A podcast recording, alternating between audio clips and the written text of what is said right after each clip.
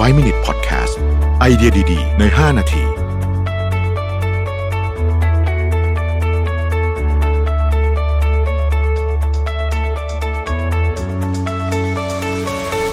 สวัสดีครับ ยินดีต้อนรับเข้าสู่ 5 minutes podcast นะครับ คุณอยู่กับประเวทานุสาหะครับ เมื่อวานนี้เนี่ยมีข่าวอันหนึ่งออกมา ซึ่งก็ยังรอเช็คกันอยู่ว่าจริงหรือไม่จริงยังไงนะฮะก็คือข่าวที่ว่ากองทัพบบกเนี่ยจะซื้อเครื่องบิน นะฮะสำหรับ VIP จากบริษัท Gulfstream นะครับก็เลยมีคนสงสัยว่าเอ๊ะถึงขั้นต้องซื้อ Gulfstream กันเลยเหรอนะฮะวันนี้เลยพามาชวนคุยว่า Gulfstream คือใคร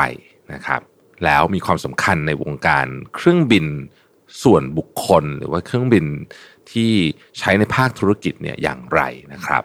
ต้องบอกอย่างนี้ก่อนว่าข่าวนี้ยังไม่แน่ใจว่าจริงหรือไม่จริงไง แต่ต้องรอทางทอบออกมาอธิบายก่อนแต่ผมจะพา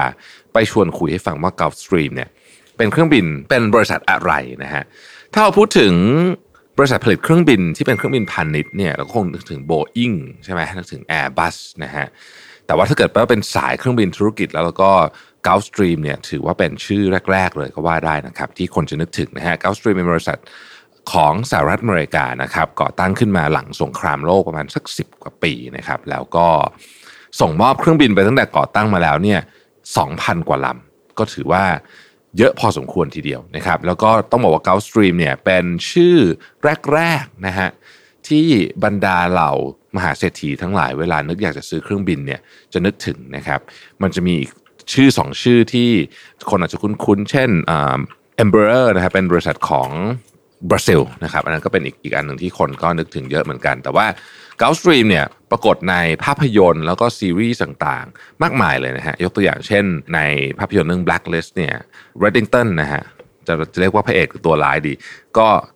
ใช้เครื่องบิน Gulfstream บินไปไหนมาไหนนะครับเวลาเราเห็นเครื่องบินจอดอยู่ที่เป็นลำค่อนข้างใหญ่สำหรับเครื่องบิน private jet เนี่ยนะครับ ก็มักจะเป็นเครื่องบิน Gulfstream นะฮะรุ่นที่รับความนิยมแล้วก็ขายดีเนี่ยนะครับก็จะมีตั้งแต่ G 500คือรุ่นที่ทบจะสั่งซื้อเนี่ยนะครับแล้วก็มี G 600นะฮะแต่รุ่นที่นิยมสุดๆเลยเนี่ยคือ G 650นะครับถือเป็นรุ่นที่ค่อนข้างใหญ่นะครับข้างในเนี่ยสามารถจุคนได้เยอะนะครับแล้วก็มีอุปกรณ์อำนวยความสะดวกอุปกรณ์หรูหราต่างๆนานามากมายนะฮะ Gulfstream G650ER ER ย่อมาจาก Extended Range คือขยายตัวถังน้ำมันออกไปเนี่ยนะครับ สามารถบินได้ไกลถึง 13,890 กิโลเมตรนะฮะ แบบ non stop เลยนะครับ เรียกว่าเกินครึ่งโลกกันเลยทีเดียวนะฮะ ส่วน Gulfstream รุ่น G500 ที่เป็นข่าวอยู่ตอนนี้เนี่ยบินได้ประมาณ 9,260 กิโลเมตร ก็ถือว่าไกลมากนะฮะ รุ่นที่แพงที่สุดของ Gulfstream ตอนนี้เนี่ยคือ Gulfstream G 700 นะครับซึ่งเป็นตัว G 650 มายืดให้ยาวขึ้นไปอีกหน่อยหนึ่งนะฮะยาวขึ้นประมาณสัก 3 เมตรนะครับก็มีอุปกรณ์เพิ่มขึ้นนิดหน่อยนะฮะถ้าพูดถึงตลาดของเครื่องบินที่เราเรียกว่าเป็นเครื่องบินส่วนบุคคลเนี่ยตลาดที่ใหญ่ที่สุดเนี่ยก็คงหนีไม่พ้นสหรัฐอเมริกานะครับสหรัฐอเมริกาเนี่ยมีเครื่องบินส่วนบุคคลที่จดทะเบียนภายใต้เจ้าของที่เป็นคนอเมริกัน หรือบริษัทอเมริกันเนี่ยถึง 12,000 700ลำนะครับอันนี้ข้อมูลเมื่อสัก 2 ปีที่แล้วด้วยนะฮะปัจจุบันนี้คงจะเยอะกว่านี้นะครับลำดับ 2 ให้ถ่ายเป็นประเทศอะไรลองหยุดนึกนิดนึงนะครับหลายคนอาจจะนึกไม่ถึงแต่ลำดับ2นี่คือเม็กซิโกนะครับเม็กซิโกเป็นลำดับ2ที่มีคนมีเครื่องบินส่วนตัวเยอะนะครับตามมาด้วยบราซิล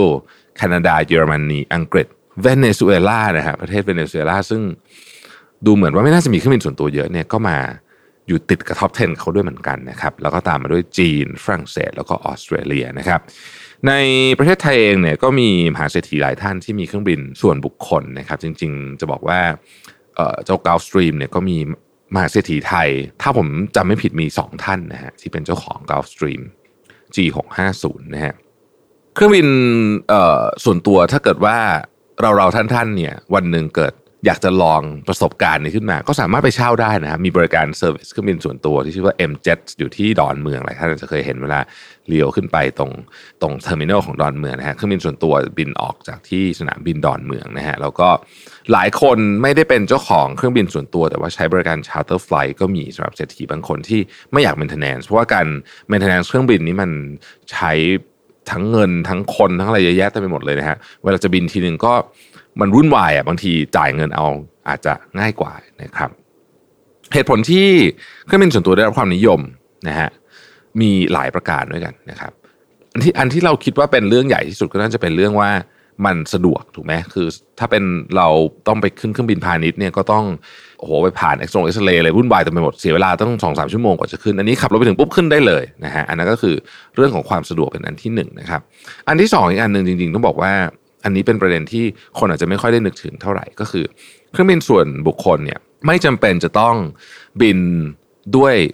ความเร็วแล้วก็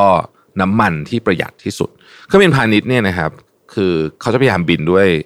คือจริงๆเครื่องบินพาณิชย์เวลาเรานั่งเนี่ยเขาจะบินมาสักเจ็ดสมมติเจ็ดแปดร้อยกิโลเมตรต่อชั่วโมงเนี่ยนะครับจริงๆบินเร็วกว่านั้นได้นะฮะแต่ที่ไม่ทำเพราะว่ามันเปลืองน้ำมันนะฮะ แต่เครื่องบินส่วนบุคคลเนี่ยเวลาของคนที่นั่งอยู่ข้างในสำคัญกว่า เพราะฉะนั้นบางทีเขาสามารถไปถึงปลายทางได้เร็วกว่านะครับแล้วก็สะดวกคล่องตัวกว่า การใช้เครื่องบินส่วนบุคคลในสหรัฐอเมริกาไม่ได้ถือเป็นเรื่องอะไรที่แปลกประหลาดมากสำหรับบรรดามหาเศรษฐีนะครับเขาใช้กันเป็นเรื่องปกตินะครับแต่ว่าในประเทศแถบเราๆเนี่ยก็อาจจะดูแปลกสักหน่อยหนึ่งนะครับส่วนเครื่องบินลำเจ้าปัญหาที่ว่านี้เนี่ยนะฮะว่าจะซื้อไปให้ใครใช้เนี่ยจริงๆต้องบอกว่า การขนส่งทางอากาศยานของ VIP เนี่ยนะฮะก็ถ้าเป็นบริษัทเอกชนเราก็พอจะเข้าใจได้นะฮะแต่ว่าพอเป็นพอเป็นประเด็นของกองทัพขึ้นมาปุ๊บก็เลยมีคนตั้งข้อสังเกตเยอะนะฮะก็ติดตามกันต่อไปแล้วกันว่าจะเป็นยังไง ขอบคุณที่ติดตาม 5 minutes นะครับ สวัสดีครับ 5 Minute Podcast